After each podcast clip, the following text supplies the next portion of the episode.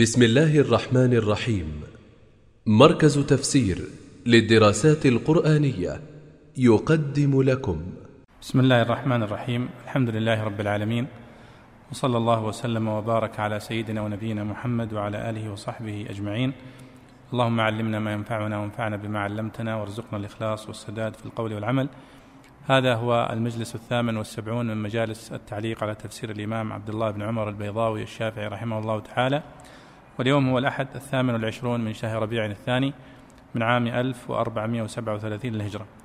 وانتهينا في المحاضرة الماضية وفي الدرس الماضي عند التعليق على آه، أواخر الجزء الثاني من آه، هذا من سورة البقرة. ويعني تناولنا فيه تعليق على قصة طالوت وجالوت وما آه، وقع في تلك المعركة التي انتصر فيها طالوت ومن معه على جالوت. ويعني توقفنا عند التعليق على قوله تعالى تلك آيات الله نتلوها عليك بالحق وإنك لمن المرسلين. وانتهينا صح؟ أي نعم. نبدأ اليوم في الجزء الثالث من قوله تعالى تلك الرسل فضلنا بعضهم على بعض منهم من كلم الله ورفع بعضهم درجات. فتوكل على الله يا شيخ أحمد تفضل. أعوذ بالله من الشيطان الرجيم. تلك تلك الرسل فضلنا بعضهم على بعض. منهم من كلم الله ورفع بعضهم درجات. وآتينا عيسى ابن مريم البينات وأيدناه بروح القدس.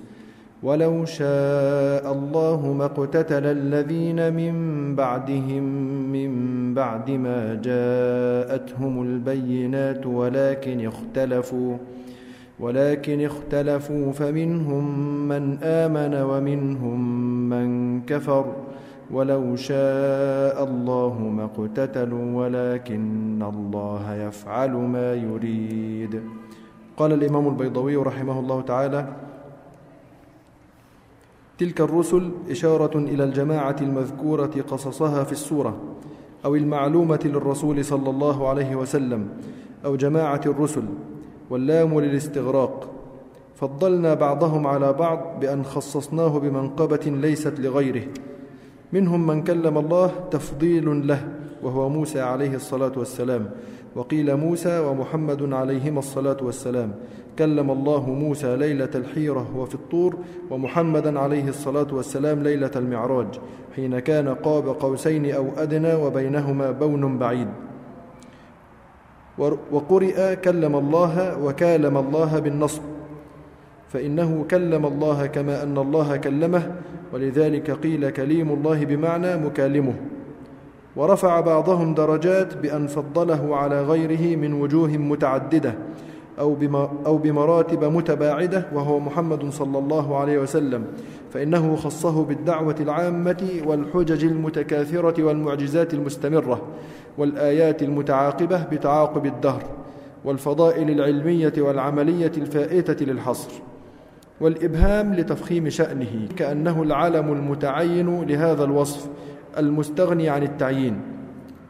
وقيل إبراهيم عليه السلام خصصه بالخلة التي هي أعلى المراتب. وقيل إدريس عليه السلام لقوله تعالى ورفعناه مكانا عليا وقيل أولو العزم من الرسل وآتينا عيسى بن مريم البينات وأيدناه بروح القدس خصه بالتعيين لإفراط اليهود والنصارى في تحقيره وتعظيمه وجعل معجزاته سبب تفضيله لأنها آيات واضحة ومعجزات عظيمة لم يستجمعها غيره. ولو شاء الله أي هدى الناس جميعا. ما اقتتل الذين من بعدهم من بعد الرسل من بعد ما جاءتهم البينات أي المعجزات الواضحة لاختلافهم في الدين وتضليل بعضهم بعضا. ولكن اختلفوا فمنهم من آمن بتوفيقه التزام دين الأنبياء تفضلا ومنهم من كفر لإعراضه عنه بخذلانه. ولو شاء الله ما اقتتلوا كرره للتأكيد ولكن الله يفعل ما يريد فيوفق من يشاء فضلا ويخذل من يشاء عدلا. والآية دليل على أن الأنبياء عليهم الصلاة والسلام متفاوتة الأقدام وأنه يجوز تفضيل بعضهم على بعض ولكن بقاطع لأن اعتبار الظن فيما يتعلق بالعمل وأن الحوادث بيد الله سبحانه وتعالى تابعة لمشيئته خيرا كان أو شرا إيمانا أو كفرا. بسم الله الرحمن الرحيم. هذه الآية العظيمة يعني هي من أعظم الآيات المتعلقة بالعقيدة وما ينبغي على المسلم أن يعتقده ولا سيما فيما يتعلق بالأنبياء عليهم الصلاة والسلام. وهي بداية الجزء الثالث كما تعلمون من قوله تعالى تلك الرسل فضلنا بعضهم على بعض. هي بداية الجزء الثالث. يقول البيضاوي هنا في قوله تلك آيات الله آه، عفوا تلك الرسل إشارة إلى الجماعة. يعني هناك سؤال يرد في كتب التفسير دائما لماذا قال تلك الرسل؟ ولم يقل هؤلاء الرسل. أو آه، أولئك الرسل لأنه مذكر. فقال تلك الرسل وتلك هو اسم إشارة يشار به للمؤنث. فيقدرونها دائما في كتب التفسير أن جماعة الرسل لأن الرسل والأنبياء عليهم الصلاة والسلام هم فئة صحيح أنهم من البشر لكنهم فئة خاصة وهم أعلى طبقات البشر الذين اختارهم الله سبحانه وتعالى للنبوة وللرسالة. وهنا هذه الآية تتحدث عن مسألة تفضيل الرسل بعضهم على بعض. طبعا القاعدة في هذا أنه لا يجوز لنا أن نفاضل بين الرسل نقول فلان أحسن من فلان من الرسل إلا بدليل كما قال البيضاوي هنا ولا يجوز التفضيل بينهم إلا بقاطع يعني بدليل قاطع من القرآن أو من السنة. ولذلك وقع خلاف آه، بين أحد صحابي أحد الصحابة وأحد اليهود في مسألة آه، أنه قال آه، اليهودي والذي فضل موسى على العالمين فلطمه الصحابي فاختصموا إلى النبي صلى الله عليه وسلم فكان هذا سببا لقول النبي صلى الله عليه وسلم لا تفضلوني على يونس ابن متى. ولكن هذه الآية تدل على أن الله سبحانه وتعالى فضل الرسل بعضهم على بعض. لذلك قال تلك الرسل فضلنا بعضهم على بعض. ففي قوله فضلنا هنا إشارة إلى أن الله هو الذي يفضل فقط. هو صاحب صلاحية التفضيل بين الأنبياء. فنحن نقول أن محمد صلى الله عليه وسلم هو أفضل الأنبياء والرسل لوجود الدليل. ولقول النبي صلى الله عليه وسلم أوتيت خمسا لم يعطهن أحد قبلي. وهذا الحديث كان من المفترض أن يذكر في هذا الموضع لكنه لم يذكره. وإن كان ذكره ابن كثير وذكره غيره من المفسرين أن هذه الحديث النبي صلى الله عليه وسلم قال أوتيت خمسا لم يؤتهن أحد قبلي. كان النبي يبعث إلى قومه خاصة وبعثت إلى الناس كافة. فهذا من أوجه تفضيل النبي صلى الله عليه وسلم أنه هو النبي الوحيد الذي أرسل للناس كافة وهذه طبعا وجه تفضيل عظيم جدا. إذا قول البيضاوي إشارة إلى الجماعة يعني قوله تلك الرسل يعني تلك جماعة الرسل إشارة إلى الجماعة. أو المعلومة للرسول صلى الله عليه وسلم أو جماعة الرسل واللام للاستغراق. يعني قوله تلك الرسل الألف واللام في قوله الرسل هي الاستغراق جميع الأنبياء عليهم الصلاة والسلام. قال فضلنا بعضهم على بعض بأن خصصناه بمنقبة ليست لغيره. ولاحظوا هنا هذه مسألة في الاختلافات في أقوال المفسرين. في قوله تلك الرسل تجد هناك خلاف بين المفسرين. تلك الرسل الضمير هنا في قوله الرسل أو تلك الرسل إشارة إلى ماذا؟ هل هو إشارة إلى كل الأنبياء والرسل؟ هذا قول. وهذا لذلك قال الألف واللام للاستغراق.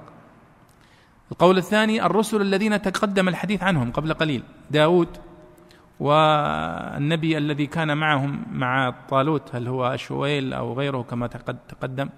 والذين وموسى عليه الصلاة والسلام سبق ذكره في السورة. هل هذا المقصود بتلك الرسل؟ يعني الذين مر ذكرهم فقط. أم الجميع الأنبياء والرسل؟ هذه كلها محتملة أليس كذلك؟ الآية محتملة أن تلك الرسل فضلنا بعضهم على بعض. ولذلك يقع الاختلاف بسبب أن الألف واللام هنا قد تدل على الاستغراق وهذا صحيح قد تدل على ما سبق ذكره قد تكون للعهد الذين مضى. فوجه الاختلاف هنا هو الاختلاف في دلالة الضمير في قول أو الألف واللام في الرسل هل هم هل هي الاستغراق أو هي العهد أو كذا. آه، قال فضلنا بعضهم على بعض بأن خصصناه بمنقبة ليست لغيره. ثم ذكر هو سبحانه وتعالى هنا قال منهم من كلم الله. تفضيل له وهو موسى عليه الصلاة والسلام أي أن الله سبحانه وتعالى كلم موسى. وأيضا موسى كلم الله كما قال الله وكلم الله موسى تكليما يعني من منهم من كلمه الله. معنى الآية هنا منهم من كلمه الله. محمد صلى الله عليه وسلم إذا ثبت في الحديث أن الله كلمه فهنا قال وقيل موسى ومحمد عليهما الصلاة والسلام. كلم الله موسى ليلة الحيرة.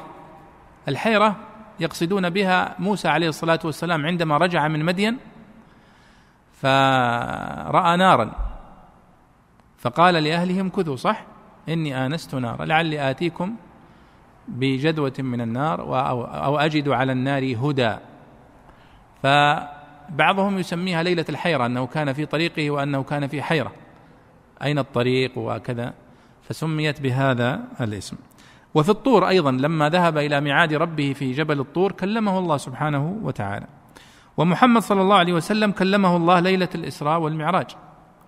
حين كان قاب قوسين أو أدنى وبينهما بون بعيد. يعني ماذا يقول ماذا يريد أن يقول البيضاوي؟ يريد أن يقول ان أن الله كلم محمد صلى الله عليه وسلم في في السماء. في المعراج وكلم موسى وهو في الأرض. فهذا يعني دليل على أن الله فضل محمد صلى الله عليه وسلم بالقرب.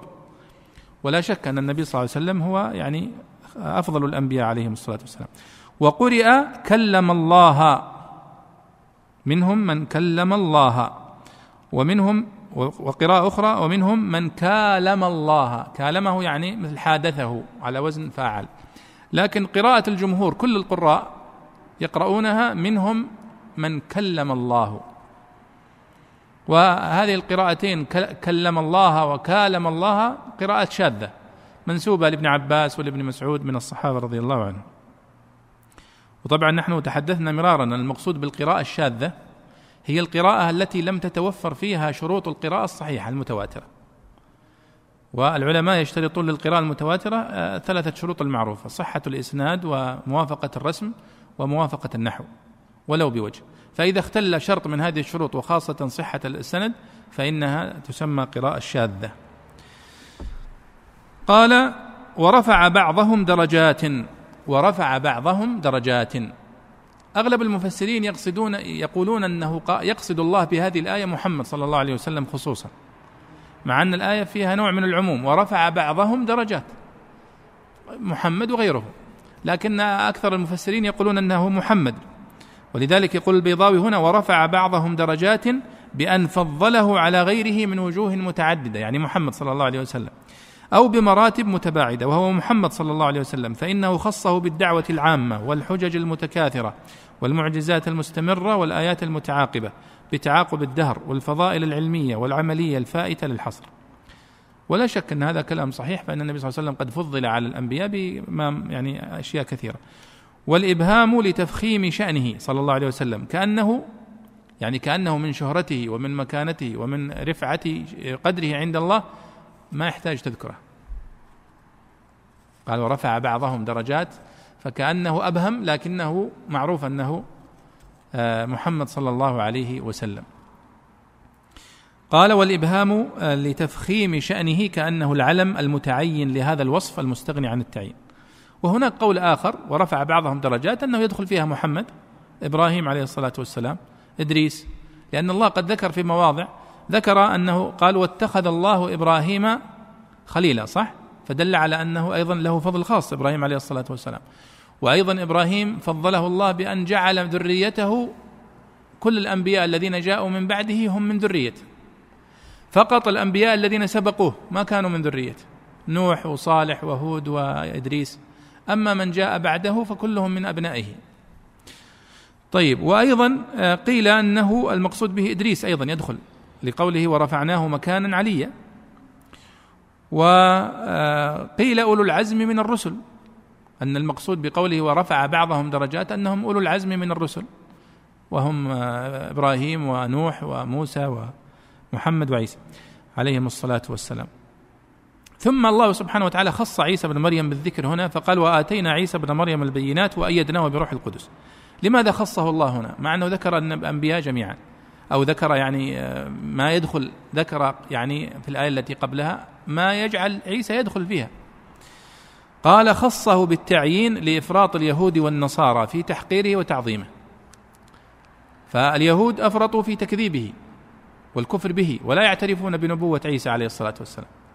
والنصارى بالغوا أو أو يعني طوائف منهم بالغوا في تعظيمه والغلو فيه حتى جعلوه إلها. وبعضهم يرى أنه ابن للإله. تعالى الله عن ذلك. ولذلك خصه بالذكر. فقال وآتينا عيسى ابن مريم البينات. يعني الحجج الواضحة الظاهرة التي لا يحتاج معها إلى غيرها. وبالرغم من ذلك كذب به اليهود. ففي هذا نوع من التوبيخ لليهود الذين يسمعون هذه الآية. قال وجعل معجزاته سبب تفضيله لأنها آيات واضحة إلى آخره. ولو شاء الله هداية الناس يعني ما اقتتل الذين من بعدهم من بعد هؤلاء الرسل من بعد ما جاءتهم البينات ولكن اختلفوا فمنهم من آمن ومنهم من كفر. ولو شاء الله ما اقتتلوا ولكن الله يفعل ما يريد. وهذه الآية يعني فيها إشارة إلى قدر الله سبحانه وتعالى السابق بوقوع الاختلاف في هذه الأمم بالرغم من أنها جاءتهم الحجج الواضحة والبينات والمعجزات لكن الله سبحانه وتعالى لعدله وكمال عدله وعلمه سبحانه وتعالى يعني كتب هذا الاختلاف في الناس ولا يزالون مختلفين إلى اليوم. ولذلك لاحظوا اليوم إلى الاختلاف كيف يظهر. يبدأ أحيانا يكون اختلاف في وجهة النظر ويصل إلى القتل والاقتتال. ما لا زال موجود اليوم. وبالرغم من أنهم اليوم يتحدثون عن العالم الجديد والديمقراطية وحقوق الإنسان إلا أن الاقتتال معظم الاقتتال الذي يحدث اليوم هو اقتتال سببه ديني عقدي. كل يرى أنه على الحق ويريد أن يبيد الآخرين ويستأصلهم. والآية يقول البيضاوي هنا دليل على أن الأنبياء عليهم الصلاة والسلام متفاوتة الأقدام يعني متفاوتة في مكانتها. لكن وأنه يجوز تفضيل بعضهم على بعض ولكن بقاطع لأن اعتبار الظن فيما يتعلق بالعمل وأن الحوادث بيد الله سبحانه وتعالى آخر. وهذا يعني خلاصة هذه الآية أن الله سبحانه وتعالى هو الذي يفضل بين الأنبياء عليهم الصلاة والسلام أو رسوله صلى الله عليه وسلم بالوحي. وأنه لا يجوز لنا أن نفضل بين الأنبياء ابدا إلا ما ورد الدليل على تفضيله. وهذه يعني قاعدة مهمة جدا فيما يتعلق بالإيمان بالأنبياء عليهم الصلاة والسلام والرسل. طيب الآية التي بعدها. أعوذ بالله من الشيطان الرجيم. يا أيها الذين آمنوا أنفقوا مما رزقناكم من قبل أن يأتي يوم لا بيع فيه ولا خلة. من قبل أن يأتي يوم لا بيع فيه ولا خلة ولا شفاعة والكافرون هم الظالمون. قال رحمه الله يا أيها الذين آمنوا أنفقوا مما رزقناكم ما أوجبت عليكم إنفاقه من قبل أن يأتي يوم لا بيع فيه ولا خلة ولا شفاعة من قبل أن يأتي يوم لا تقدرون فيه على تدارك ما فرطتم والخلاص من عذابه إذ لا بيع فيه فتحصلون ما تنفقونه أو تفتدون به من العذاب. ولا خلة حتى يعينكم عليه أخلاؤكم أو يسامحوكم به ولا شفاعة. إلا من أذن له الرحمن ورضي له قولا. حتى تتكلوا على شفعاء تشفع لكم في حط ما في ذممكم. وإنما رفع وإنما رفعت ثلاثتها مع قصد التعميم لأنها في التقدير جواب هل فيه بيع أو خلة أو شفاعة. وقد فتحها ابن كثير وأبو عمرو ويعقوب على الأصل. والكافرون هم الظالمون يريد والتاركون للزكاة هم الظالمون الذين ظلموا أنفسهم أو وضعوا المال في غير موضعه وصرفوه على غير وجهه. فوضع الكافرون فوضع فوضع الكافرون موضعه تغليظا لهم وتهديدا كقوله ومن كفر مكان ومن لم يحج وإيذانا بأن ترك الزكاة من صفات الكفار لقوله تعالى ويل للمشركين الذين لا يؤتون الزكاة نعم يعني هذه الآية أيضا قريبة من الآية التي سبقت قبلها. من ذا الذي يقرض الله قرضا حسنا فيضاعفه له أضعافا كثيرة والله يقبض ويبسط وإليه ترجعون. والآيات ستأتي معنا أيضا بعد آية الكرسي في الإنفاق والحث على الإنفاق في سبيل الله سبحانه وتعالى. فهذه منها يا أيها الذين آمنوا أنفقوا مما رزقناكم. والبيضاوي يقول ما أوجبت عليكم إنفاقه. فكأنه يرى وكثير من المفسرين يرون ذلك أن هذه الآية في الزكاة. المفروضة الواجبة وليست فقط في الصدقة. من قبل أن يأتي يوم يوم هنا منكر والمقصود به يوم القيامة والنكرة من فوائدها حسب السياق الذي وردت فيه من فوائدها التعظيم والتهويل. يعني من قبل أن يأتي يوم يعني شديد هائل عظيم ما عاد ينفع فيه لا صدقة ولا زكاة ولا في بيع ولا شراء. فيقول من قبل أن يأتي يوم لا بيع فيه ولا خلة ولا شفاعة. وابن كثير وأبو عمرو ويعقوب قرأوا من قبل أن يأتي يوم لا بيع فيه ولا خلة ولا شفاعة. فهي يعني في اللغة خلة وخلة كلها بمعنى واحد. قال من قبل أن يأتي يوم لا تقدرون فيه على تدارك ما فرطتم والخلاص من عذابه. إذ لا بيع فيه فتحصلون ما تنفقونه لأن هذه الخيارات المتاحة الثلاثة. إما أن يكون فيه بيع بحيث أنك تبيع وتأخذ مقابل أو آه لا بيع فيه ولا خلة يعني صداقة أو أحد يعني صديق لك يعني يشفع لك ولا شفاعة ولا أحد يؤذن له أن يشفع لك في هذا الموقف العصيب. قال ولا خل حتى يعينكم عليها أخلاؤكم أو يسامحوكم به ولا شفاعة إلا من أذن له الرحمن ورضي له قولا. يعني كأن هذه الآية فيها فيها عموم. من قبل أن يأتي يوم لا بيع فيه ولا خلة ولا شفاعة. فالمقصود بها إذن الكفار الذين لم يؤتوا الزكاة. إذا قلنا أن هذه الآية في الزكاة الواجبة فمعناها أنه لا شفاعة لأن الذي لا يؤتي الزكاة فهو كافر. والله سبحانه وتعالى قد ذكر لنا في آيات أخرى أن أنه هناك شفاعة للمؤمنين صح؟ قال ولا يشفعون إلا لمن ارتضى والنبي صلى الله عليه وسلم قد أخبرنا أنه هو الشافع عليه الصلاة والسلام المشفع يوم القيامة فهو يشفع عليه الصلاة والسلام لأصحاب الكبائر من أمته صح؟ أما الكفار فلا شفاعة فيهم كما قال الله في فما تنفعهم شفاعة الشافعين ولا سيما أن الشفاعة يشترط لها شروط. اولا يشترط فيها إذن الله سبحانه وتعالى للشافع أن يشفع. ولذلك قال ستأتي معنا ولا آه، من ذا الذي يشفع عنده إلا بإذنه. وقال في آية أخرى من ولا يشفعون إلا لمن ارتضى. إذا الشرط الثاني أنه لا يشفع إلا لمن ارتضاه الله سبحانه وتعالى أن يشفع له. ففيها إكرام للشافع المأذون له وفيها رحمة بالمشفوع له. فهنا يقول ولا شفاعة فالمقصود بها الكافر. إذن في هذه الآية لأنه هو الذي ليس لا تنفعه الشفاعة. قال حتى تتكلوا على شفعاء إلى آخره. وإنما وقعت رفعت ثلاثتها مع قصد التعميم لأنها في التقدير جواب هل فيه بيع أو خلة أو شفاعة فكان الجواب من قبل أن يأتي يوم لا بيع فيه ولا خلة ولا شفاعة. وهذا أيضا آه، وجه في الإعراب. لأن لا النافية للجنس آه، يبنى يعني اسمها على الفتح. فيكون لا بيع فيه ولا خلة ولا شفاعة يوم القيامة. هذا هو معنى قوله رفعت للتعميم أنه الله لا بيع فيه ولا خلة ولا شفاعة مطلقا. وإذا قلت لا خلة ولا بيع ولا شفاعة موجودة فهي أيضا صحيحة. قال والكافرون هم الظالمون. لاحظوا أنه ختم الآية بما يؤكد مفهوم أن, أن ما فهم منها أن المقصود بها الزكاة الواجبة. فالذي يمتنع عن الزكاة الواجبة لا شك أنه كافر لأنه قد أخل بركن من أركان الإسلام. ولذلك ختم قال والكافرون هم الظالمون الذين لا يؤتون الزكاة. يريد والتاركون للزكاة هم الظالمون الذين ظلموا أنفسهم. أو وضعوا المال في غير موضعه وصرفوه على غير وجهه فوضع الكافرون موضعه تغليظا لهم وتهديدا. واستدل بقوله تعالى ويل للمشركين الذين لا يؤتون الزكاة في سورة فصلت. وهنا يا شباب يعني تلاحظون دلالة السياق في اختيار القول المناسب في التفسير. يعني الآن عندما قال يا أيها الذين آمنوا أنفقوا مما رزقناكم من قبل أن يأتي يوم لا بيع فيه ولا خلة ولا شفاعة استف... المفسرون قالوا إذا المقصود بها الزكاة الواجبة.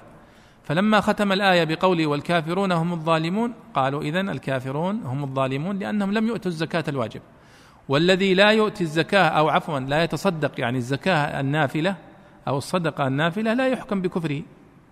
فإذا والكافرون هم الظالمون يؤكد هذا الفهم الذي فهموه. طيب. نأتي إلى آية الكرسي الآن. تفضل يا شيخ. أعوذ بالله من الشيطان الرجيم. الله لا إله إلا هو الحي القيوم. لا تأخذه سنة ولا نوم. له ما في السماوات وما في الأرض. من ذا الذي يشفع عنده إلا بإذنه. يعلم ما بين أيديهم وما خلفهم. ولا يحيطون بشيء من علمه إلا بما شاء. وسع كرسيه السماوات والأرض ولا يؤوده حفظهما وهو العلي العظيم. قال رحمه الله الله لا إله إلا هو مبتدأ وخبر والمعنى أنه المستحق للعبادة لا غيره وللنحاة خلاف في أنه يضمر للأخير مثل في الوجود أو يصح أن يوجد. الحي الذي يصح أن يعلم ويقدر وكل ما يصح له فهو واجب ولا يزول لامتناعه عن القوة والإمكان. القيوم الدائم القيام بتدبير الخلق وحفظه في فيعول من فيعول من قام بالأمر إذا حفظه وقرئ القيام والقيم. لا تأخذه سنة ولا نوم. السنة فتور يتقدم النوم. قال ابن الرقاع واسنان أقصده, أقصده النعاس فرنقت في عينه سنة وليس بنائم.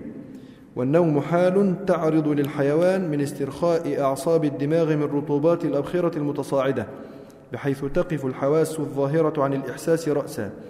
وتقديم السنة عليه وقياس المبالغة عكسه على ترتيب الوجود. والجملة نفي للتشبيه وتأكيد لكونه حيا قي قيوما. فإن من أخذه نعاس أو نوم كان مؤفا كان مؤفى الحياة قاصرا في الحفظ والتدبير. ولذلك ترك العاطف فيه وفي الجمل التي بعده له ما في السماوات وما في الأرض تقرير لقيوميته واحتجاج به على تفرده في الألوهية والمراد بما فيهما ما وجد فيهما داخلا في حقيقتهما أو خارجا عنهما متمكنا فيهما. فهو أبلغ من قوله له السماوات والأرض وما فيهن. من ذا الذي يشفع عنده إلا بإذنه بيان لكبرياء شأنه سبحانه وتعالى وأنه لا أحد يساويه أو يدانيه يستقل بأن يدفع ما يريده شفاعة واستكانة فضلا عن أن يعاوقه عنادا أو مناصبة أي مخاصمة. يعلم ما بين أيديهم وما خلفهم ما قبلهم وما بعدهم أو بالعكس لأنك مستقبل المستقبل لأنك مستقبل المستقبل ومستدبر الماضي. أو أمور الدنيا وأمور الآخرة أو عكسه أو ما يحسونه وما يعقلونه أو ما يدركونه وما لا يدركونه. والضمير لما في السماوات والأرض لأن فيهما العقلاء أو لما دل عليه من ذا من الملائكة والأنبياء عليهم الصلاة والسلام. ولا يحيطون بشيء من علمه من معلوماته إلا بما شاء أن يعلموه. وعطفه على ما قبله لأن مجموعهما يدل على تفرده بالعلم الذاتي التام الدال على وحدانيته سبحانه وتعالى. طيب خلني أعلق على هذه وبعدين نكمل. آه، طبعا هذه هي آية الكرسي آه، يعني سميت بهذا الاسم لذكر الكرسي فيها. و يعني اشتملت آية الكرسي على عشر جمل.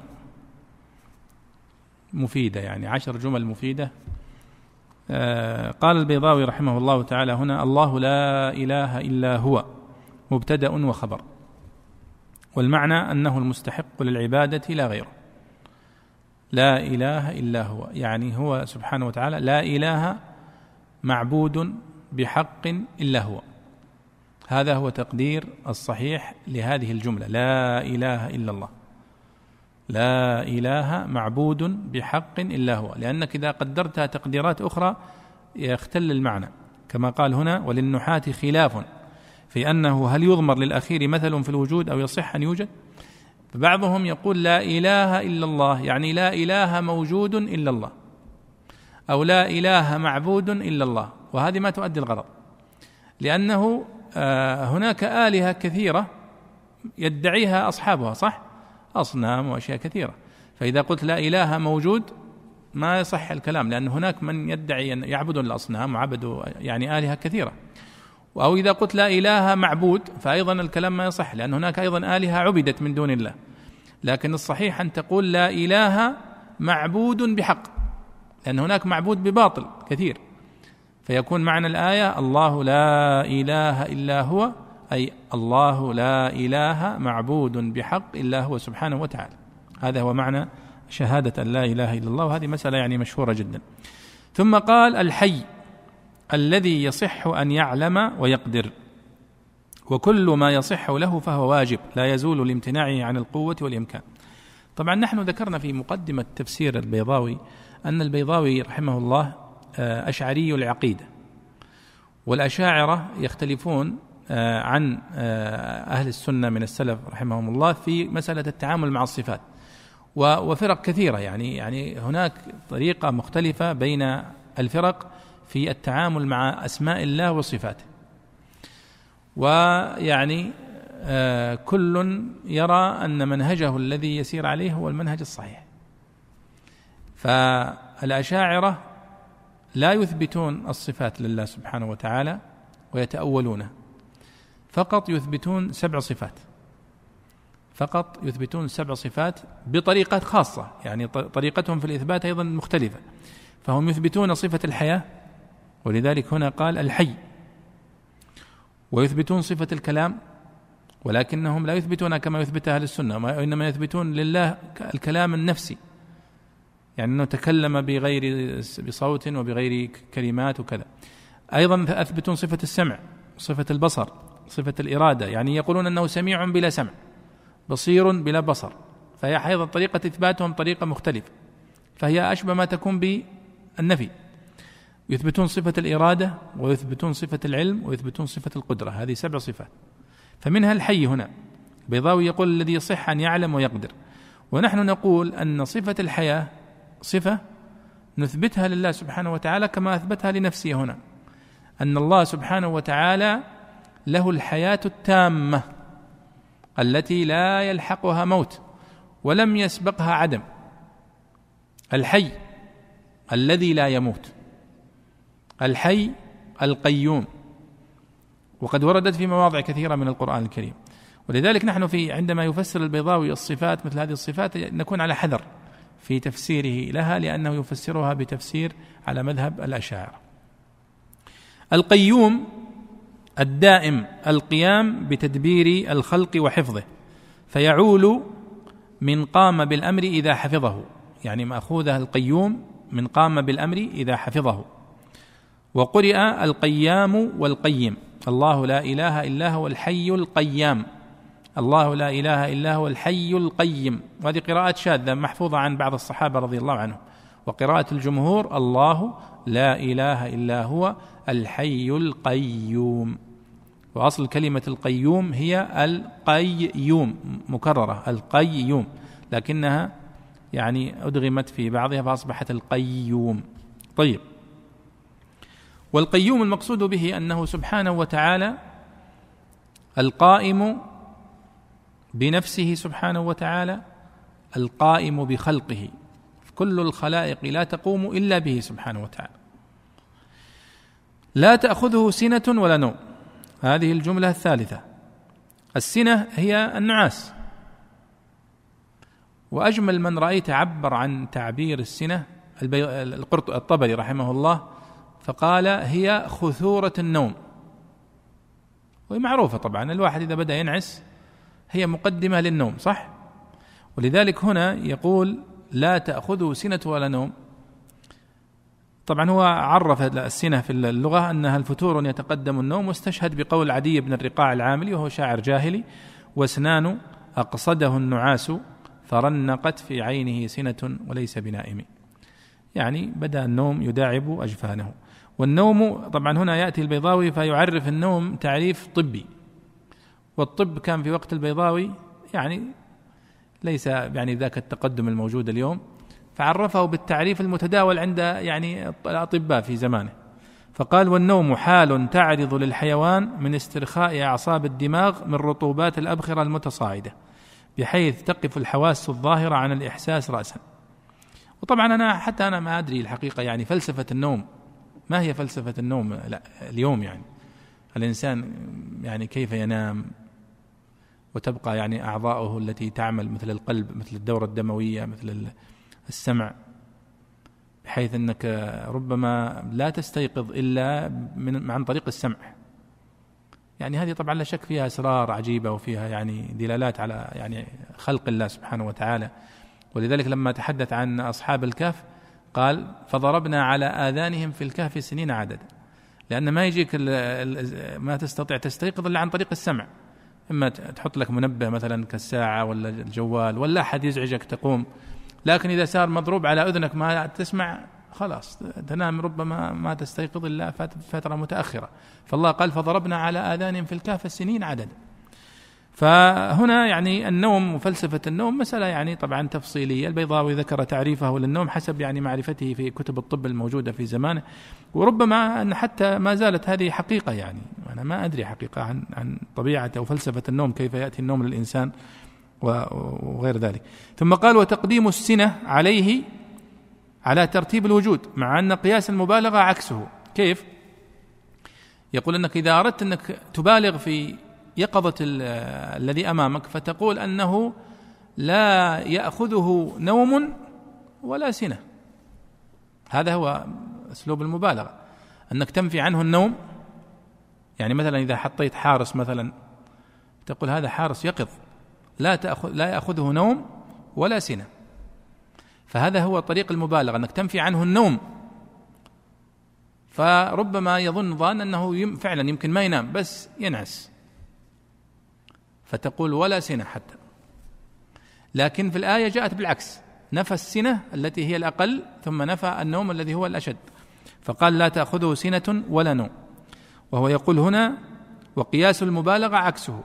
لماذا؟ قال على ترتيب الوجود؟ لأن الذي يوجد أولا وش هو؟ النعاس. فأنت نفيته أبدا. نفيت مقدمة النوم. فإذا حتى النوم لا يمكن أن يأتي. فهي على على الطريقتين يعني هي فيها مبالغة في النفي وإن كانت على طريقة القرآن أشد. قال فإن من أخذه النعاس أو نوم كان مؤوف الحياة قاصرا في الحفظ والتدبير. ولذلك ترك العاطف فيه. مؤوف هذه أنا لاحظت أنه يستخدمها الزمخشري ويستخدمها البيضاوي تبعا للزمخشري. مؤوف يعني مأخوذ من الآفة يعني مصاب بآفة. فيقول هنا أن من أخذه نعاس أو أخذه نوم كان مأوف الحياة. يعني حياته منقوصة. مثل الإنسان الآن نحن حياتنا منقوصة. حياة الإنسان منقوصة. لماذا؟ لأنها مسبوقة بعدم وملحوقة بموت ومعترضة بأمراض وبأسقام وبنوم يعني الإنسان نصف عمره يمكن خارج خارج الحياة الحقيقية الكاملة.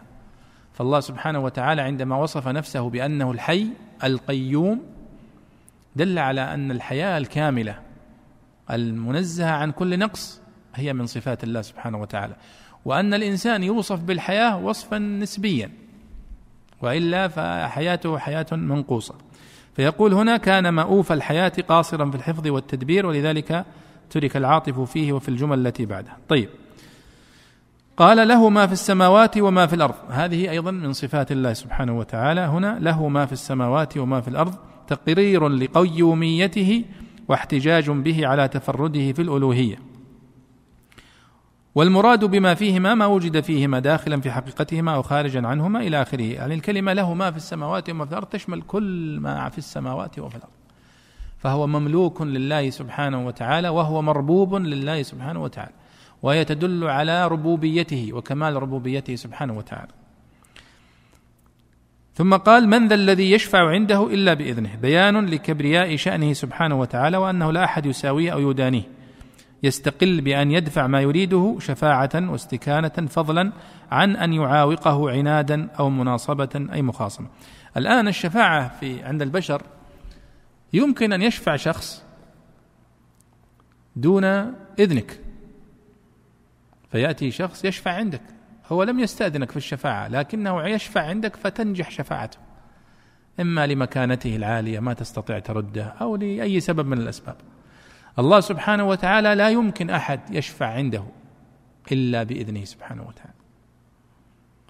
ولذلك النبي صلى الله عليه وسلم في حديث الشفاعة الطويل ذكر عليه الصلاة والسلام أنه يأتي عليه الصلاة والسلام فيسجد عند العرش فيفتح الله عليه من المحامد ما لم يفتحه عليه من قبل فيقول الله له يا محمد ارفع رأسك وسل تعطى واشفع تشفع.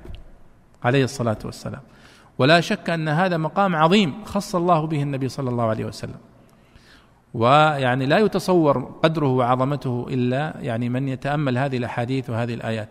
وكل الأنبياء عليهم الصلاة والسلام السابقون الذين سبقوا النبي صلى الله عليه وسلم يعتذرون من هذه الشفاعة ومن هذا الموقف. إلا النبي صلى الله عليه وسلم. ولا شك أن هذه مكانة عظيمة تؤكد الآية التي سبقتها في قوله تلك الرسل فضلنا بعضهم على بعض. قال ورفع بعضهم درجات. فلا شك أن النبي صلى الله عليه وسلم قد رفعه الله درجات عظيمة سواء في بعثته ابتداء في الدنيا بأن بعثه إلى الناس كافة وأجرى على يديه كثير من المعجزات ونحو ذلك و أو, أو في الآخرة يوم القيامة في مكانته عليه الصلاة والسلام وشفاعته للمؤمنين وأيضا آه، بعد ذلك كونه عليه الصلاة والسلام أول من تنشق عنه الأرض وهو أول شافع وأول مشفع وهو أول من يستفتح باب الجنة فيفتح له. فهذه يعني خصائص عظيمة انفرد بها النبي صلى الله عليه وسلم. وهذا الآية من ذا الذي يشفع عنده إلا بإذنه دليل على ثبوت الشفاعة. ونحن نعتقد ذلك أن الله سبحانه وتعالى يأذن يوم القيامة في من يشفع بين يديه للنبي صلى الله عليه وسلم. هذه الآية تدل على ذلك. من ذا الذي يشفع عنده إلا بإذنه. يعلم ما بين أيديهم وما خلفهم. أيضا هذه جملة جديدة إشارة فيها إلى سعة علم الله سبحانه وتعالى وأنه يعلم ما بين أيدي مخلوقاته وما خلفهم. ما بين أيديهم يعني ما مضى وما خلفهم يعني فيما يستقبل. فعلمه سبحانه وتعالى محيط بكل شيء. إنه بكل شيء عليم بكل شيء محيط إلى آخره. أو بالعكس إلى اخر ما قال البيضاوي هنا. طيب ولا يحيطون بشيء من علمه إلا بما شاء سبحانه وتعالى. يعني كل ما يعلمه البشر ويتعلمونه فهو مما أذن الله سبحانه وتعالى لهم أن يعلموه. فلا يدخل في ذلك الغيب الذي استأثر الله بعلمه سبحانه وتعالى. لا يدخل فيه. ولذلك كل ما يعلمه البشر اليوم أي شيء يكتشفه البشر أو يعلمونه فهو ليس مما منع الله الوصول لهم إليه. كيف؟ يعني الآن بعضهم يقول الآن الله سبحانه وتعالى يقول وعنده مفاتح الغيب لا يعلمها إلا هو. والله ذكر آه، يعني مفاتح الغيب الخمسة في قوله سبحانه وتعالى وما تدري نفس ماذا تكسب غدا وما تدري نفس بأي أرض تموت. إن الله وشيء الآيات اللي في آخر سورة لقمان؟ إن الله عنده علم الساعة وينزل الغيث ويعلم ما في الأرحام وما تدري نفس ماذا تكسب غدا وما تدري نفس بأي أرض تموت. هذه خمسة. وقد يعني انفرد الله سبحانه وتعالى بعلمها. يجيك واحد الآن يقول طيب الآن آه وما ويعلم ما في الأرحام. الآن أصبح هناك قدرة عند الأطباء يكشفون آه، ما في الأرحام. ويقولون هذا ذكر هذا أنثى من قبل أن يولد. فهل هذا يعتبر مخالف لهذه الآية؟ أو يجونك الآن ما شاء الله في آه، حقين الطقس والأرصاد الجوية يقولون فيه مطر بيجي الساعة تسعة إلى الساعة عشرة في شمال الرياض ويكون نسبة المطر كذا وكذا. فهل هذا آه، يتعارض مع قوله وينزل الغيث؟ فنقول قاعدة. كل ما علمه البشر فليس من علم الغيب. كل ما علمه البشر أي شيء يعرفونه فيصح فهو ليس من علم الغيب. بس. فالمقصود بها أمر آخر غير ما يعني هو متى يسقط المطر أو أين يسقط إذا كان يمكن يعني بالأدوات الحديثة معرفته فليس هو المقصود بقوله وينزل الغيث ولا بقوله ويعلم ما في الأرحام. طبعا المفسرين في قولهم يعلم ما في الأرحام آه، أقوال. يعني منهم من يقول ويعلم ما في الأرحام من قبل أن يخلق أنه سيكون كذا. أو يعلم قبل أن يتخلق أو كذا. يعني لهم تفصيلات في هذه المسألة. لكن قاعدة في قوله ولا يحيطون بشيء من علمه إلا بما شاء سبحانه وتعالى. فكل ما نعلمه اليوم على كثرة المعلومات والثورة المعلوماتية هذه كلها مما أذن الله سبحانه وتعالى في في تعلم أو في علمه. وأما ما انفرد الله سبحانه وتعالى واستقل بعلمه فهو من علم الغيب الذي لا لا يبلغه أحد. ولذلك لاحظوا الآن القرآن الكريم كله يعني مليء بما أذن الله به من العلم أخبر به النبي صلى الله عليه وسلم. اليوم لو ترجع الآن وتأخذ القرآن الكريم تتأمل فيه مليء بالمعلومات عن الغيب الماضي ومليء بالمعلومات عن الغيب المستقبل. حتى في الجنة وفي النار وحديث أهل الجنة مع بعضهم وحديث أهل النار مع بعضهم وما يحدث يوم القيامة من الحساب والحديث وخطبة الشيطان. كلام طويل من الغيب. الماضي والمستقبل. النبي صلى الله عليه وسلم ما كان يعرفها. قال ما كنت تعلمها أنت ولا قومك من قبل هذا. حتى قريش عندما أرادت أن تطعن في الإسلام وتتهم النبي صلى الله عليه وسلم بأنه كاذب وأنه ساحر وأنه مختلق و يعني هم يعني بذلوا كل ما يستطيعون من جهد لرد هذا القرآن ولرد هذا الوحي. وكان أشد عليهم أو أشد ما يكون عليهم أنهم لما شافوا القرآن الكريم وسمعوه عرفوا أن هذا الكلام سوف يكتسح لو انتقل إلى خارج مكة. فكانوا حريصين على قتل النبي صلى الله عليه وسلم. كانوا حريصين على فرض ما يسمى يعني ما يمكن أن نسميه حصار. كان الشخص إذا دخل إلى مكة يعني يتلقفون قبل أن يدخل ويقولون انتبه لنفسك. احذر. عندنا واحد ساحر وكذاب وكذا وكذا وكذا وكذا. تعرفون قصة الطفيل بن عمرو الدوسي عندما جاء ولما دخل مكة وكان رجل معروف يعني عند قبائل قريش فتلقته قريش وقالوا احذر هذا رجل ساحر وكلامه قد يؤثر فيك. وما زالوا به يعني يحذرون حتى وضع في أذنه الكرسف كما يقولون في الرواية في السيرة وهو القطن. وهو طبعا لما طاف أخذ لك كم لفة يعني رجع لنفسه وقال يعني أنا إنسان يعني أنا بصغير أنا ولا أنا جاهل و لماذا لا أسمع؟ وأقرر أنا. إذا كان الكلام الذي يقول الصحيح أنا أقرر. أترك أعير عقلي لقريش و وهذا دليل سبحان الله يا إخواني. من أراد الله به خيرا فلا راد لفضل الله عليه. ومن أراد الله به شرا أي شيء رجعه. يعني مثل الأعشى سبق أن يمكن ذكرنا هذا. الأعشى ميمون بن قيس الشاعر الجاهلي المعروف كان كبير الشعراء في زمانه. فلما بلغه مبعث النبي صلى الله عليه وسلم جاء إلى مكة. أراد أن يسمع ماذا جاء به محمد هذا وينظر. وقال قصيدة في الطريق يمدح بها النبي صلى الله عليه وسلم. أراد أن يلقيها بين يدي النبي صلى الله عليه وسلم ويتكسب يعني هو شاعر يعني يعني يطلب العطاء من شعره كغيره من الشعراء في الجاهلية وفي الإسلام وإلى اليوم. ولذلك قصيدة جميلة لو ترجعون لها في ديوانه التي يقول فيها آه، ألم تغتمض عيناك ليلة أرمدة وعاد كما عاد السليم المسهدة ثم يقول يتكلم عن الناقة التي قال فآليت لا أرثي لها من كلالة. وهذا شاهد عند المفسرين في قوله تعالى ويستفتونك قل الله يفتيكم في الكلالة. فآليت لا أرثي لها من كلالة ولا من حفن حتى تزور محمدا. نبي يرى ما لا ترون وذكره أغار لعمري في البلاد وأنجدا. قصيدة جميلة جدا.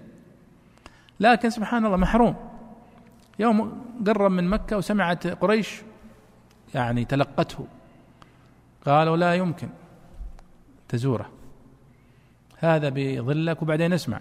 يعني ما زالوا به حتى أقنعوه بمسألتين. هو كبير في السن كان. لكن الأعشى مشهور بين شعراء الجاهلية بأنه كان يحب شرب الخمر. ولذلك يقول النقاد في شعراء الجاهلية أشعر الشعراء امرؤ القيس إذا ركب.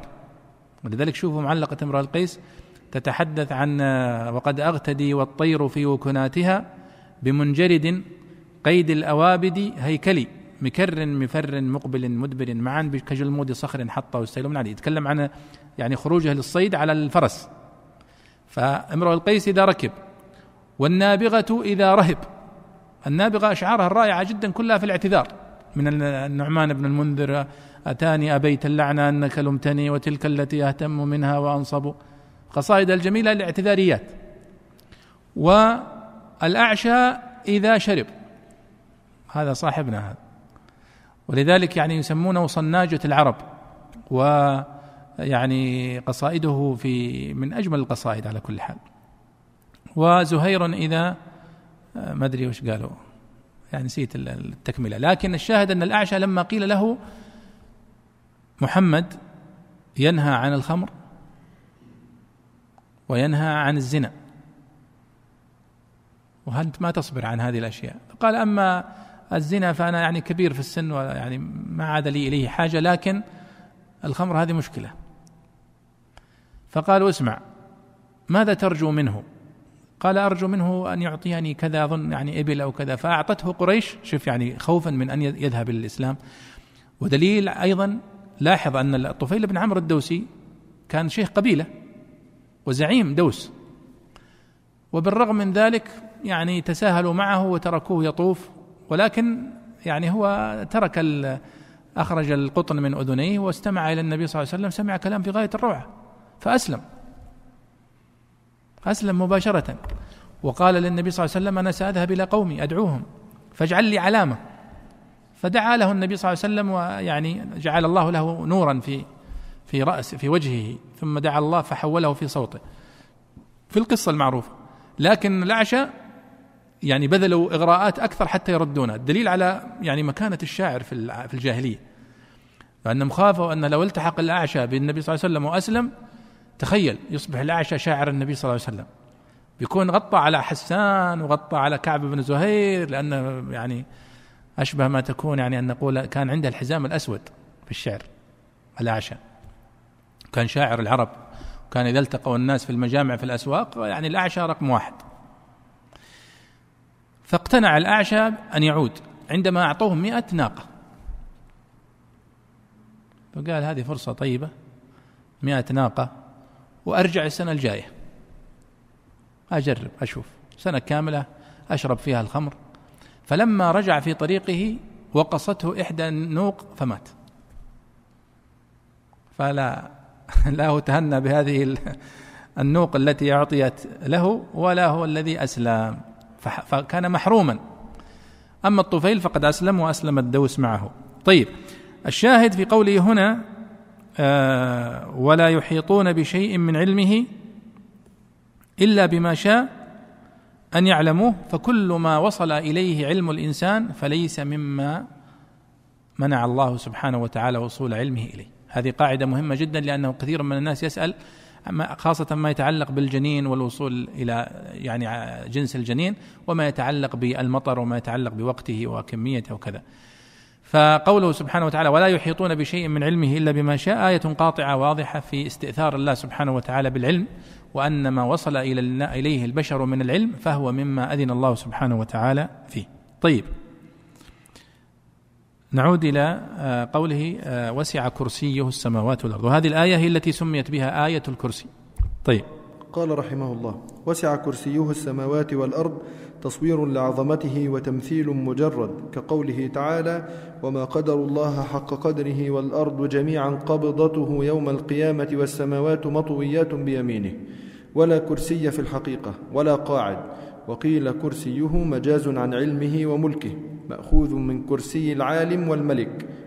وقيل جسم بين يدي العرش ولذلك سمي كرسيا. محيط بالسماوات السبع. لقوله عليه الصلاة والسلام ما السماوات السبع والأرضون السبع من الكرسي إلا كحلقة في فلاه. وفضل العرش على الكرسي كفضل تلك الفلاه على تلك الحلقة. ولعله الفلك المشهور بفلك البروج. وهو في الأصل اسم لما يقعد عليه ولا يفضل عن مقعد القاعد وكأنه منسوب إلى الكرسي وهو الملبد ولا يؤوده أي ولا يثقله مأخوذ من الأود وهو الإعوجاج حفظهما أي حفظه السماوات والأرض فحذف الفاعل وأضاف المصدر إلى المفعول وهو العلي المتعالي عن الأنداد والأشباه العظيم المستحقر بالإضافة إليه كل ما سواه. نعم. آه، طبعا هنا يعني هذه أو هذا الجملة من الآية وسع كرسيه السماوات والأرض. هنا البيضاوي يجري على منهجه في العقيدة وهو منهج الأشعري فهو ينكرون يعني صفة الكرسي.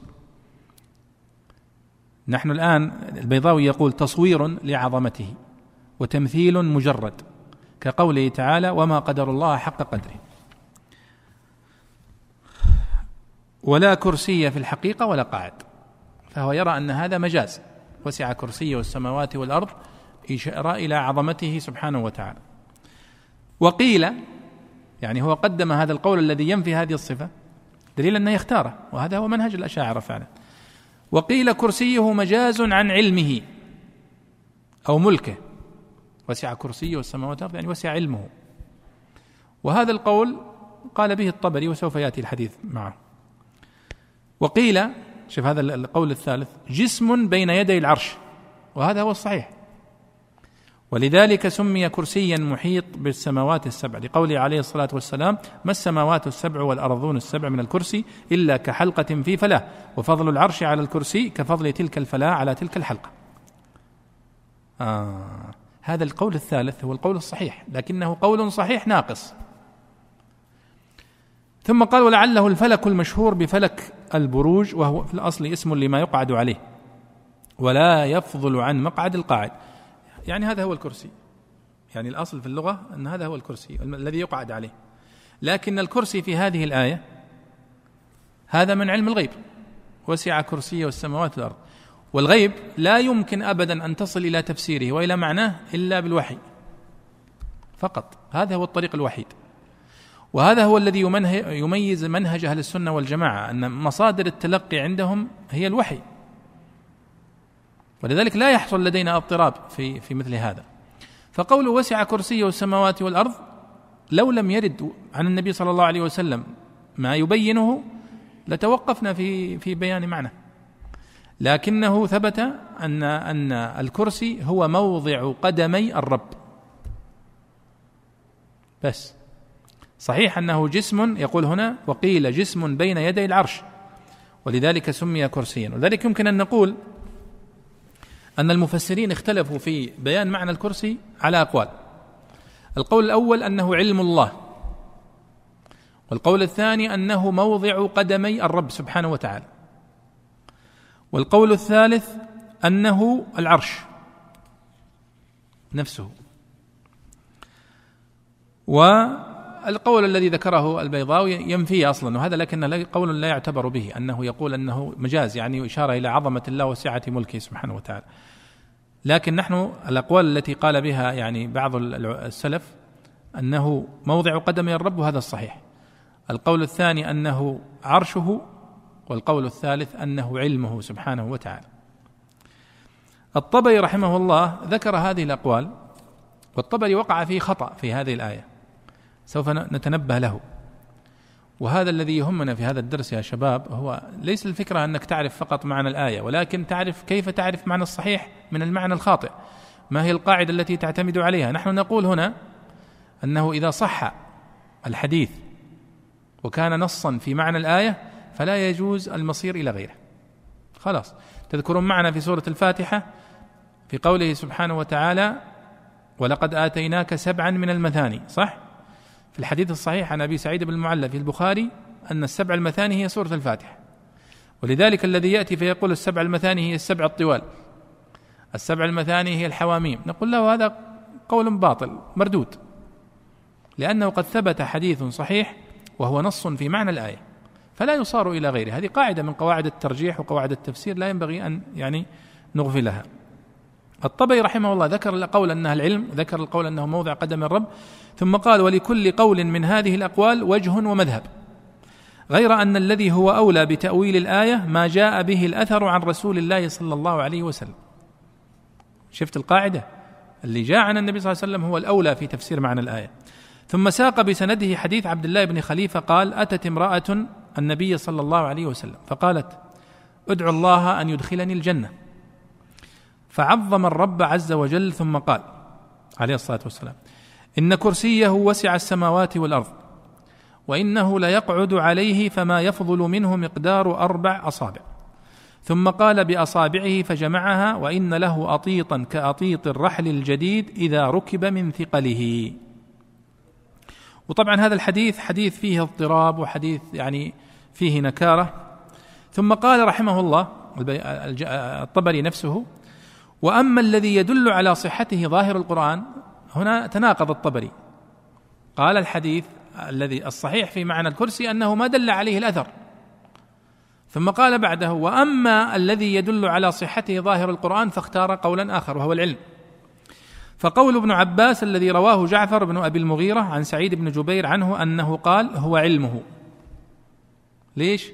قال وذلك لدلالة قوله تعالى في الآية نفسها ولا يؤوده حفظهما. على أنه أن ذلك كذلك يعني ولا يؤوده حفظهما يعني العلم بما فيهما.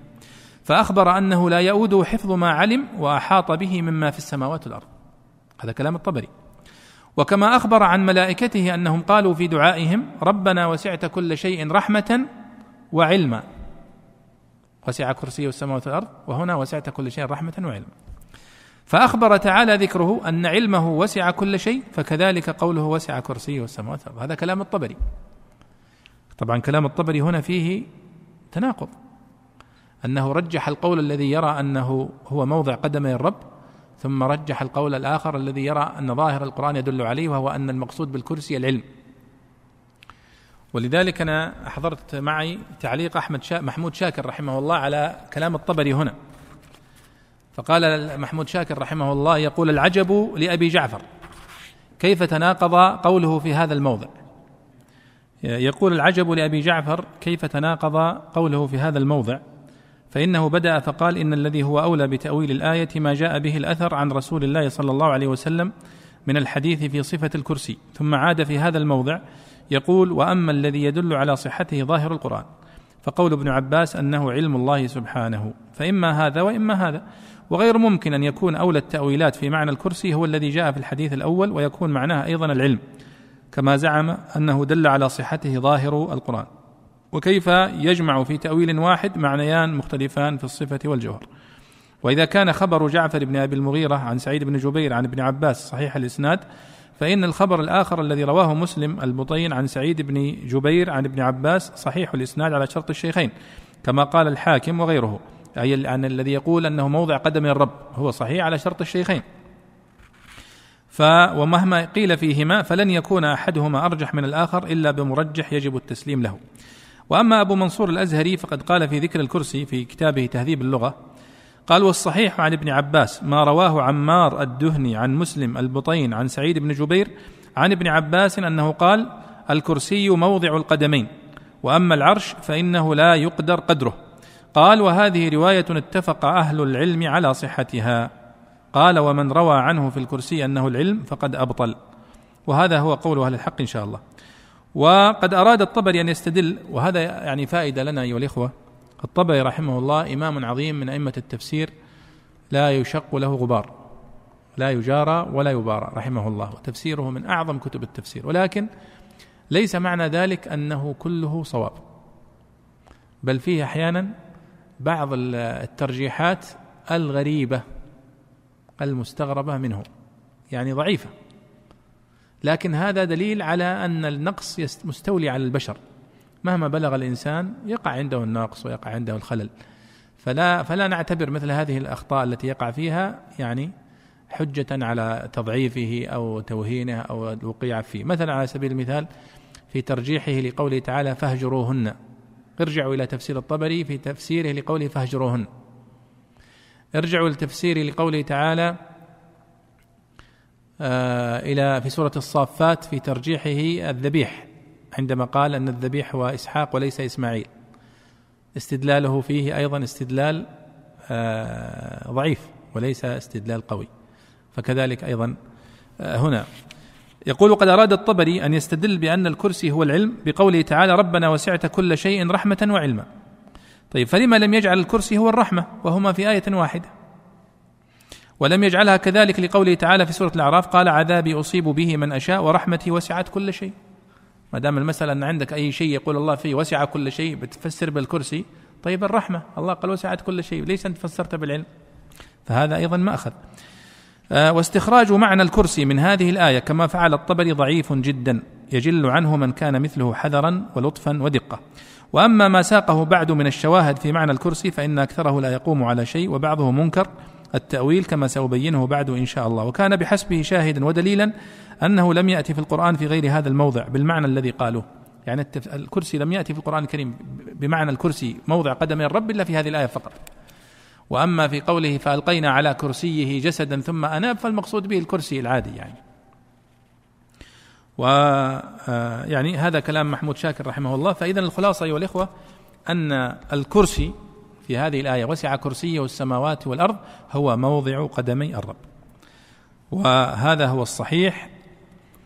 والعرش كما قال الطبري ابن كثير رحمه الله قال آه، الصحيح أن الكرسي غير العرش والعرش أكبر منه كما دلت على ذلك الآثار والأخبار. وقد اعتمد ابن جرير على حديث عبد الله بن خليفة عن عمر في ذلك وعندي في صحته نظر والله أعلم. آه، وطبعا الصحيح كما قلنا أن الراجح هو أن الكرسي هو موضع القدمين وله أطيط كأطيط الرحل ومثل هذا له حكم الرفع لأنه لا مجال للاجتهاد فيه.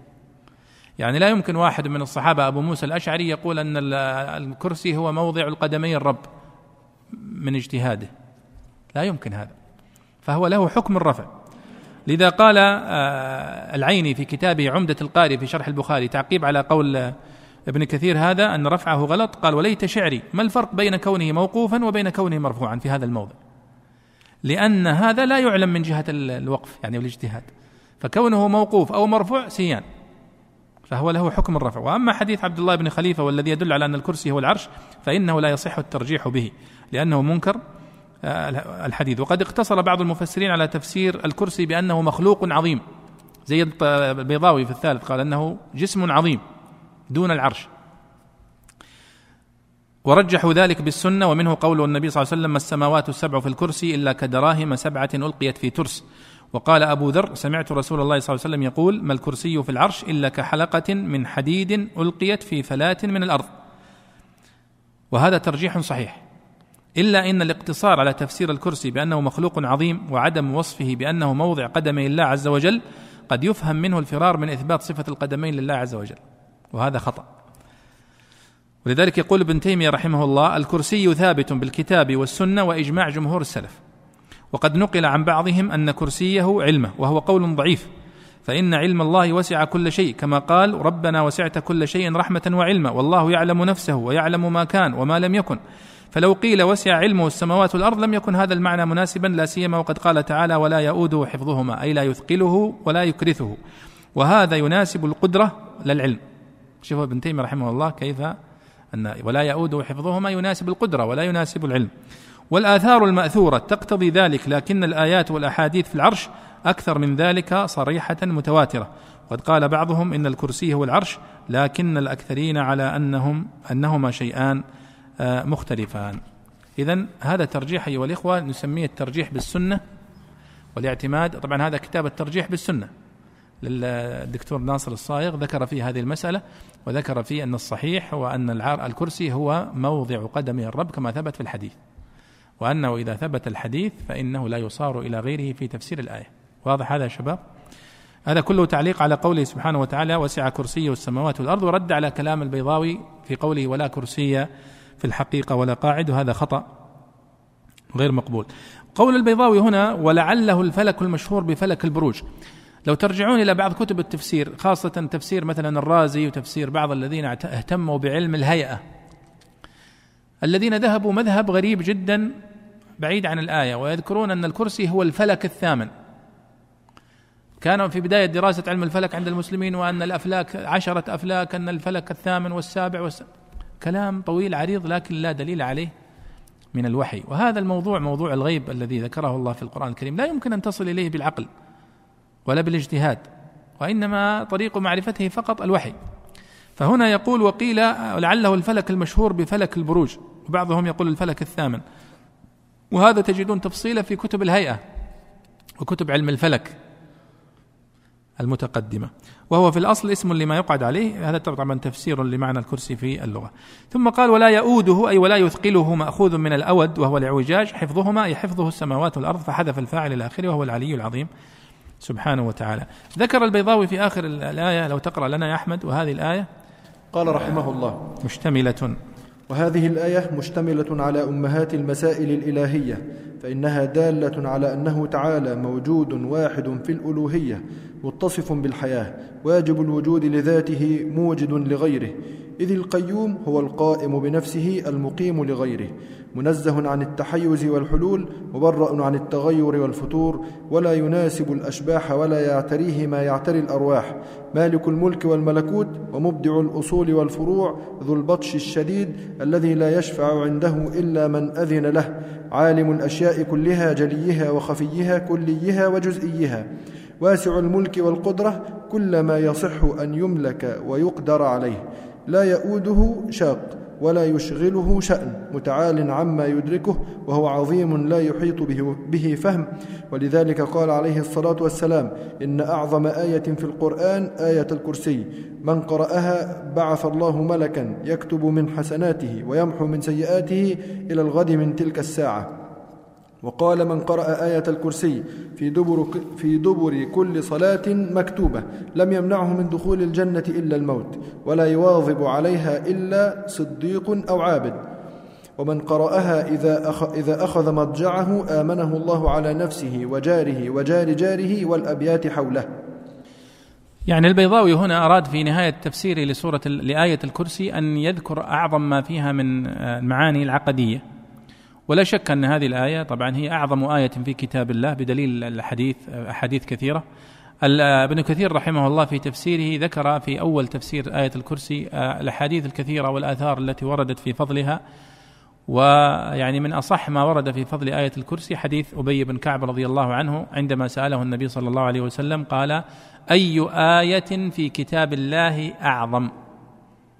قال الله ورسوله أعلم. فأعاد السؤال قال أي آية في كتاب الله أعظم؟ فقال آه، أبي رضي الله عنه آية الكرسي. فضرب النبي صلى الله عليه وسلم على يده كالمعجب به وقال ليهنك العلم أبا المنذر. هذا حديث صحيح. وأيضا ورد عن أبي أيضا وعن أبي هريرة وأظن عن غيرهما أن أنه كان موكلا بحفظ الصدقة. كان يعني شيء من الحب محفوظ في مكان وبقي أبو هريرة يحرسه. فجاء في الليل يعني شبح وأخذ يحثو من الصدقة. المرة الأولى أمسك به فقال إن لي عيال ولي يعني أنا ما أخذته إلا لعيالي والجياع وكذا فتركه. فسأله النبي صلى الله عليه وسلم اليوم الثاني قال يا أبا هريرة ما فعل أسيرك البارحة؟ استغرب أبو هريرة يعني كيف عرف النبي صلى الله عليه وسلم؟ فقال يا رسول الله شكى إلي فقرا وحاجة وعيال فتركته. قال ما إنه سيعود. فلما كان اليوم الثاني كرر نفس المشهد فأمسكه أبو هريرة وقال لا أذهبن بك إلى الرسول صلى الله عليه وسلم. فشكى إليه أيضا الفقر والحاجة فتركه. فقال له النبي صلى الله عليه وسلم اليوم الثاني نفس الكلام. أين ما فعل أسيرك البارحة؟ قال شكى إلي فقرا فرققت له وكذا. فقال سيعود. فلما كانت الثالثة أصر أبو هريرة على أن يذهب به إلى النبي صلى الله عليه وسلم. فقال اتركني وسأعلمك كلاما. إذا قلته عصمك الله من من الجن ومن الشياطين. فقال قل. قال إذا يعني كان إذا أخذ يعني كانت الليلة أو كنت أو أخذت مضجعك أو فاقرأ الله لا إله إلا هو الحي القيوم. رحمك الله. فلما سأله النبي صلى الله عليه وسلم قال يا رسول الله أمسكت به فقال أعلمك آه، كلاما تقوله يعصمك الله من من الشياطين. فعلمني الله لا إله إلا هو الحي القيوم. قال صدقك وهو كذوب. صدق فعلا أنك إذا قرأت هذه الآية فإنها يعني حرز لك وضمان لك بإذن الله سبحانه وتعالى. هل تعلم يا أبا هريرة من كنت تحادث منذ ثلاث؟ قال لا يا رسول قال ذاك الشيطان أو شيطان. فالشاهد أيضا هذا الحديث يدل على فضل آية الكرسي وهذه القصة حدثت مع أبي بن كعب أيضا ومع شخص ثالث. فالمفسرون يذكرون فضائل هذه الآية العظيمة آية الكرسي ولا شك أنها كما قلنا هي أعظم آية في كتاب الله لأنها اشتملت على صفاته وأسمائه وما يستحقه سبحانه وتعالى. ويعني ما ذكره البيضاوي هنا يعني في بعض الملحوظات في بعض التعبيرات. في قوله واجب الوجود آه، في قوله منزه عن التحيز والحلول آه، في قوله لا يناسب الأشباح ولا يعتري ما يعتري الأرواح. يعني هذه عبارات موهمة في ألباب الأسماء والصفات ولذلك يعني يستفصل فيها ماذا يقصد بها آه، يعني القائل. ناخذ بعض الأسئلة قبل أن تقيم الصلاة أو تقام الصلاة. يقول أحسن الله إليكم. لعل المراد من قول المصنف رحمه الله وفتحها ابن كثير وأبو عمرو ويعقوب فتح الكلمات الثلاث. نعم احسنت آه، يا أيها الذين آمنوا أنفقوا مما رزقناكم من قبل أن يأتي يوم لا بيع فيه ولا خلة ولا شفاعة. هذا هو معنى معنى كلام البيضاوي. آه، هنا سؤال يقول آه، أسماء الله الحسنى جل في علاه هل يجوز التسمية بها؟ نعم.